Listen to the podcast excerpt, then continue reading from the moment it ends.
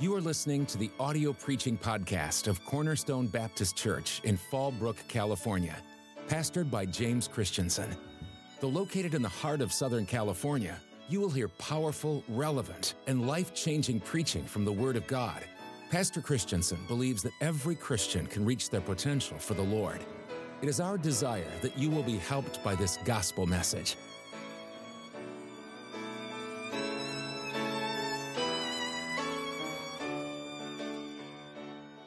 Ladies. Thank you for joining me. I hope you have had a good season that you're in right now. Maybe the Bible studies that we've uh, studied together have encouraged you. And I'm excited for the lesson today. Although I didn't at first want the lesson that the Lord put on my heart, uh, I believe it's one that we all could use uh, to different degrees within our life, but that uh, it should be able to open our eyes, um, maybe reassure us of where we're at in life, maybe for others, um, maybe show us that we need to get back on a different path where the Lord had had us before. But let's go to the Lord in prayer before we start the study. Dear Lord Jesus, I thank you for uh, this time and these ladies that have set aside some time to listen to your word, to uh, maybe watch the study. And Lord, I pray that you would be with me, that you would allow your word to do the work here, that you would give us your wisdom and your guidance. And I thank you for all that you do for us. In Jesus' name, amen. So, ladies, I would like to do something today that's a little bit out of the ordinary, which is um, wound you. And you, there are uh, there's a verse in the Bible that talks about faithful are the wounds of our friend. That's not a position that most people would just necessarily volunteer for, but the Lord has put it on my heart that sometimes there's someone in your life that you come across their path. It could be a preacher from a conference or a lady speaker. Other times it is a friend or someone that you know uh, that you knew that's exactly what you needed at that time. And after being around some different people, um, just the Lord had put some things in my heart. It's been coming on actually for a couple of years, but stronger and stronger in the last months and weeks. Um, and it's one of those things that no one enjoys maybe certain medical procedures or getting shots. I know there are a lot of people that are literally like deathly afraid of getting shots. That might be you. Um, you might be like me, you've had so many that what's one more?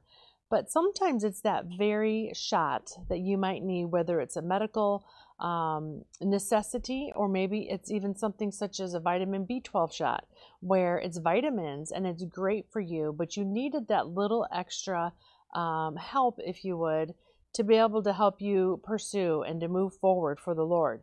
And so, if you were here with me in person, I have a little example I've passed out before for this lesson of a little baby syringe. There's no needle on it, but it's such that it reminds us that sometimes there's something in life that is good for me, um, like a medicine that I don't want to take or receive, but yet it's going to be painful for the moment, but yet the lasting effect is really, really going to be, be of help to you. Uh, I have one particular medicine that I have to take once a month, just a shot in my arm, and um, oh, it is so painful for about 10 seconds. I counted last week when I had it done, and I thought, wow, it's it's only 10 seconds, but for those 10 seconds, that's all you can think about. Maybe you've been there before. And so this lesson is such that um, as we look at the Word of God, not just my words, I hope to encourage you in something that might wound you, but yet it might be the very thing that you needed for this moment in time. Proverbs 27 5 and 6 says, Open rebuke is better than secret love. And that's the verse. Faithful are the wounds of a friend, but the kisses of an enemy are deceitful. And I want to be that friend to you today. So, um, you know, sometimes it's needful to get wounded in order to get better. Uh, my daughter, this isn't in my notes, but just this last week, we were celebrating my son's birthday, and as we were, not myself, but the, our family were getting ready to jump on some trampolines, one of my daughters, just little three, jumps into a trampoline, and she happened to land wrong on her foot, her ankle, and she broke her ankle going right into summer. And so, um, but the doctor was telling us that this ankle will probably heal stronger and will be her strong point in the long run versus the other foot because here it was wounded but in that healing process that calcium that's going to build up it's going to make her stronger And that's what the Word of God does for us. Um, sometimes it points out something where I've gotten off track. Uh, maybe I never knew about it and I'm wrong or I'm in sin. Other times it's where, again, off track where I, I did know about it and I've drifted. And I hope to be that friend to you today that if you are like I have been many times in my life where I've drifted from where maybe I once took a stand, I'm encouraging you, let's get back on that stand. Um, sometimes the truth, no matter how hard it is to hear, is the very thing we needed. Colossians 2, verses 1 to 8. Excuse me. I'm going to break them down and we're going to look at each verse and see what the Lord says really about this topic. So, verse 1 says, For I would that ye knew what great conflict I have for you, and for them at Laodicea, and for as many as have not seen my face in the flesh. My question to you on this verse is Does someone else have more of a burden for you than you have for yourself? we can often do that. We can be so burdened for someone else, be praying for them, be fervent, and not even noticing where I'm at spiritually, where I could improve and do better. And here, writing to the church of Laodicea, um, Paul had more of a burden for them, and they didn't even realize how lukewarm they had become. So, verse 2 says that their hearts might be comforted being knit together in love, and unto all riches of the full assurance of understanding, to the acknowledgement of the mystery of God, and of the Father, and of Christ. You know, there are mysteries of God, mysteries of the Word of God. And that's why sometimes we need, um, you know, other ladies, spiritual leaders, pastors, mentors in our life that help us open our eyes. Obviously, the Word of God and the Holy Spirit being number one. But we need to know and open our eyes to, wow, there's some things I don't quite understand. Or, as you've noticed, society and life have changed so much that, oh, you know, there's so much gray where really life used to be a whole lot more black and white. Verse 3 says, In whom are hid all the treasures of wisdom and knowledge. Um, you know, we have to be in the Word, searching for His promised treasures um, as Proverbs 2, verses 1 to 6. Maybe write that down, and we're not going to get into that one specifically today, but excellent verses about searching for God's wisdom and knowledge and understanding as if it were treasure. Um, God says those are true treasures of life, they're priceless. But, ladies, are we searching for it? Are we really asking God, Lord, how do you want me to live? Where's the stand I should take as a Christian? Or are we just swaying with the movements? Are we swaying with the newest trend that sweeps into Christianity? Those are the very things we need to be so careful of. Verse 4 says, And this I say, lest any man should beguile you with enticing words. Any man is not always the word, excuse me, the world. It is often others in the ministry we have to be very, very careful right now in these days in which we tread because people in the ministry, maybe you have personal examples as well, um, people that have taught you, people you've looked up to, are not holding the line that they once did. And the, the people that could beguile you could be ones that maybe were even very close to you. Verse 5, this is again Colossians chapter 2. For though I be absent in the flesh, yet am I with you in the Spirit, joying and beholding your order and the steadfastness of your faith in Christ. You don't always have someone holding your hand, guiding you. So here's the question On those times where you don't, do you personally still have joy alone? And if you're walking with the Lord, the answer should and can be yes.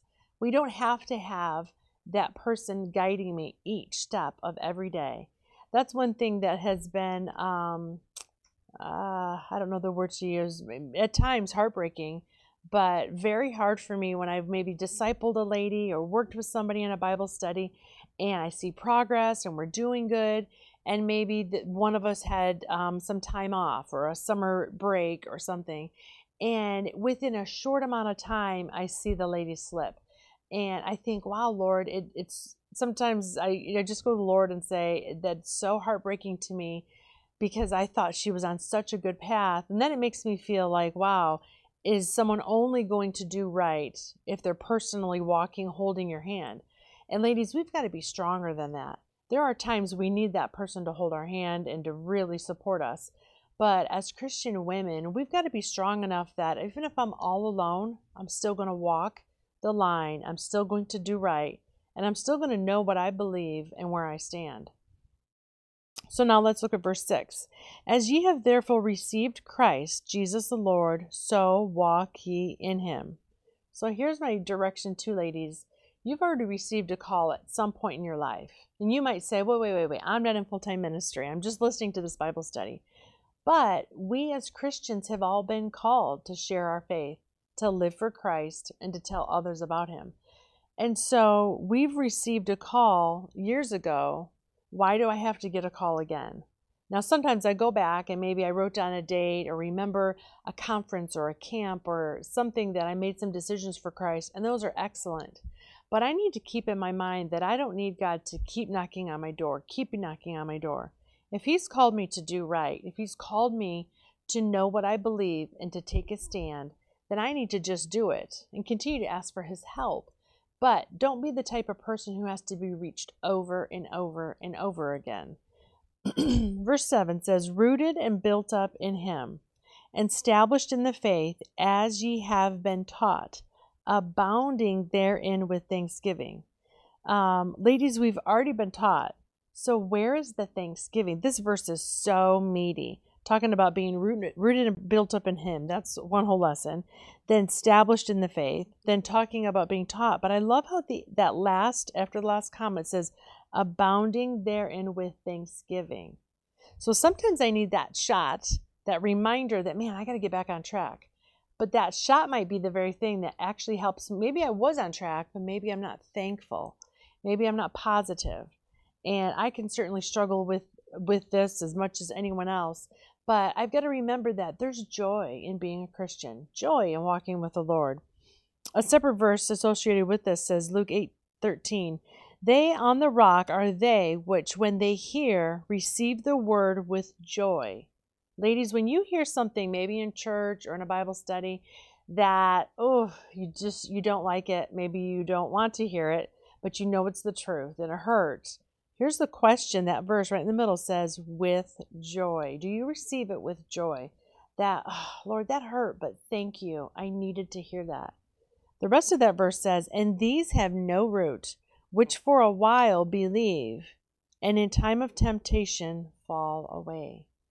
We could look around a room if we were all sitting in maybe a ladies' meeting, and we could see people that are here, we're excited, it's the first year, the second year, we come back and we would look around and there would be some changes. For one, there'd be some new faces, which would be great. But I can pretty much guarantee there are going to be some empty seats where people were there the first year are not there the next year. And don't be that person that listens to this Bible study today, but maybe a year from now, when we're on a different subject, you're no longer listening. Let the Lord work in your heart, soften you up, um, and listen to his word, but do it as well with joy. Then verse 8 says, Beware lest any man spoil you through philosophy and vain deceit, after the tradition of men, after the rudiments of the world, and not after Christ. So, um, you know, we're getting spoiled, but not just by the world. We're getting spoiled even within the church. Listen to this um, about knowing what you believe. Jonathan Whitfield was preaching to coal miners in England. He asked one man, What do you believe? And he said, Well, I believe the same as the church. And Jonathan Whitfield said, Well, what does the church believe? And this man said, Well, they believe the same as me. Seeing that he was getting nowhere, Whitfield said, And what is it that you both believe? Well, the man said, I suppose we believe the same thing.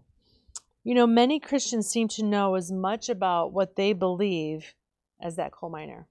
That they couldn't, if you try to nail them down, they really couldn't define what their doctrine is, what their philosophy is, what their principles are, spiritually speaking. And we need to know and have a stronger faith than that, ladies.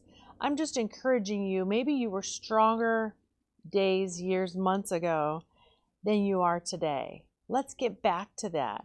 May we not be ladies that waver and are weaker as time goes on. So I have some points. They're very, very simple.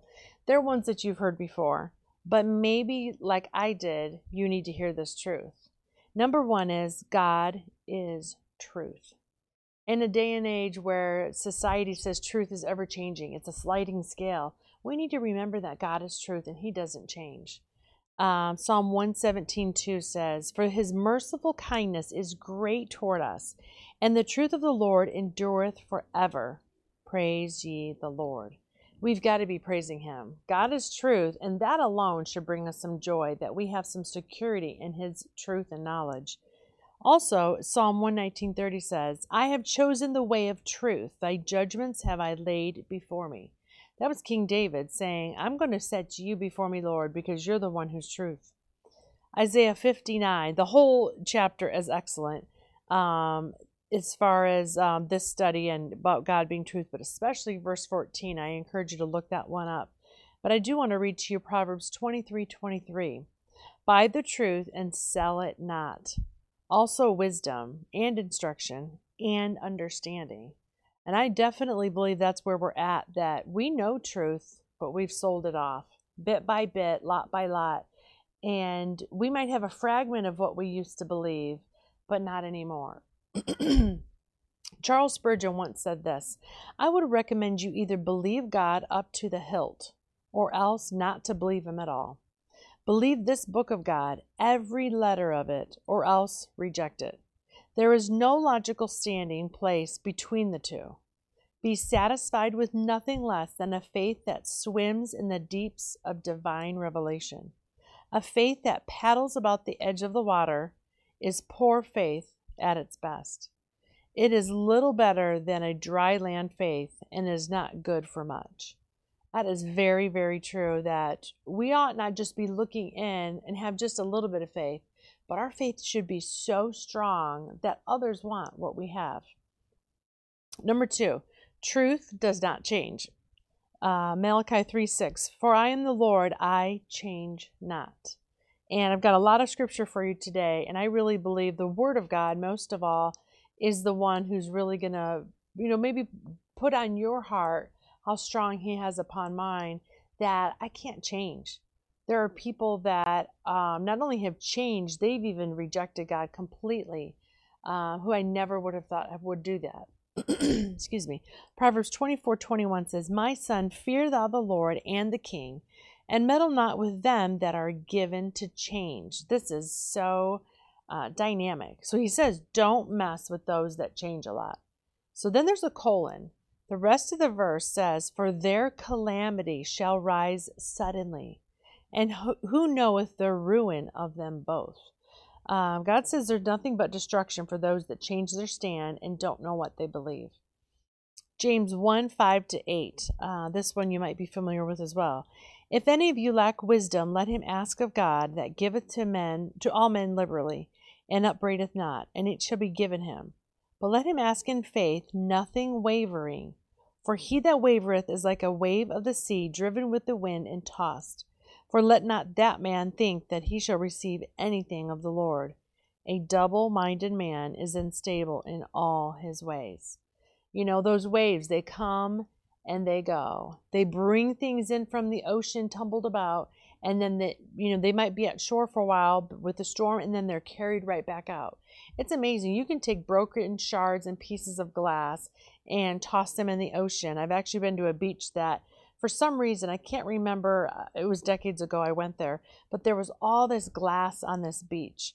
There was a maybe a shipwreck or a factory or some some reason behind it but what had happened to all this glass, it was completely safe to walk on the beach because it had been tumbled and tumbled and tumbled for years in the ocean.